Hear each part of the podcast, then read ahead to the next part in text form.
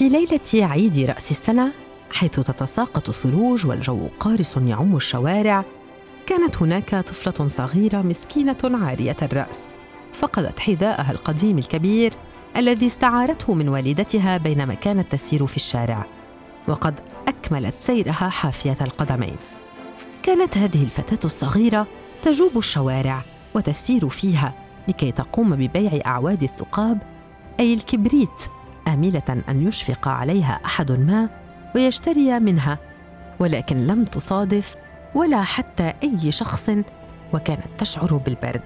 ومعدتها كانت خاوية بينما حبات الثلج تتناثر على شعرها الطويل الأشقر. عندما أحست الفتاة بالتعب جلست في زاوية بين منزلين، أخذت تسرق الأنظار من النوافذ وتنظر إلى الناس الذين يحضرون طعام العيد. لم تكن تستطيع الرجوع إلى منزلها، فقد تتعرض للضرب من قبل والديها لأنها لم تأتي بأي قطعة نقود. عادت الفتاة خاوية اليدين وقد تجمدت يداها بسبب البرد الشديد، فقامت بإشعال عود ثقاب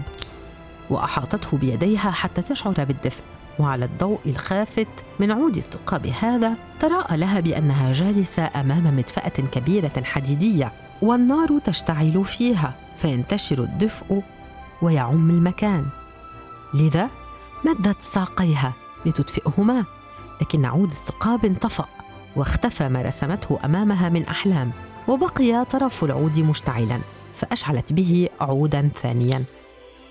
فاشتعل وأضاء ما حولها، فتراءت في مخيلتها مائدة طعام عليها ديك رومي مشوي تفوح منه رائحة زكية، ثم انطفأ اللهيب فأشعلت عوداً آخر، وتخيلت نفسها جالسة تحت شجرة ميلاد أجمل بكثير من التي امتلكها جيرانها في السنة الماضية. ثم انطفأ عود الثقاب ووجدت نفسها تنظر إلى النجوم المتلألئة في السماء، وفجأة سقطت إحدى النجمات من السماء راسمة خطاً من الشهب،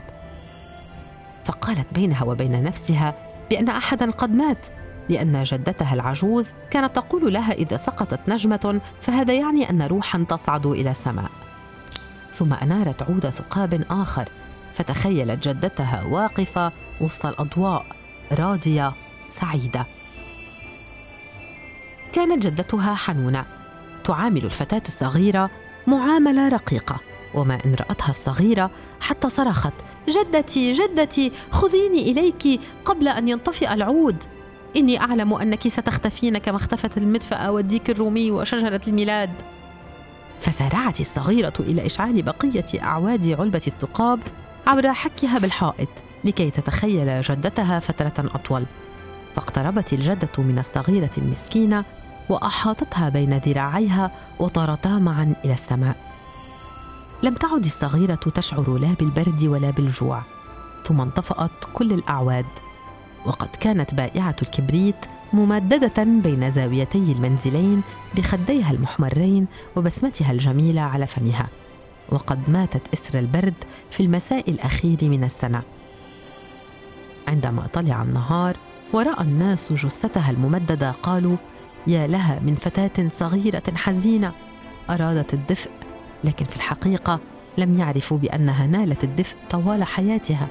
لم تكن النهاية حزينة بالنسبة لبائعة الكبريت، بل كانت نهاية سعيدة، لأنها صعدت إلى السماء مع جدتها تاركة وراءها الكبريت والبرد الشديد والجوع.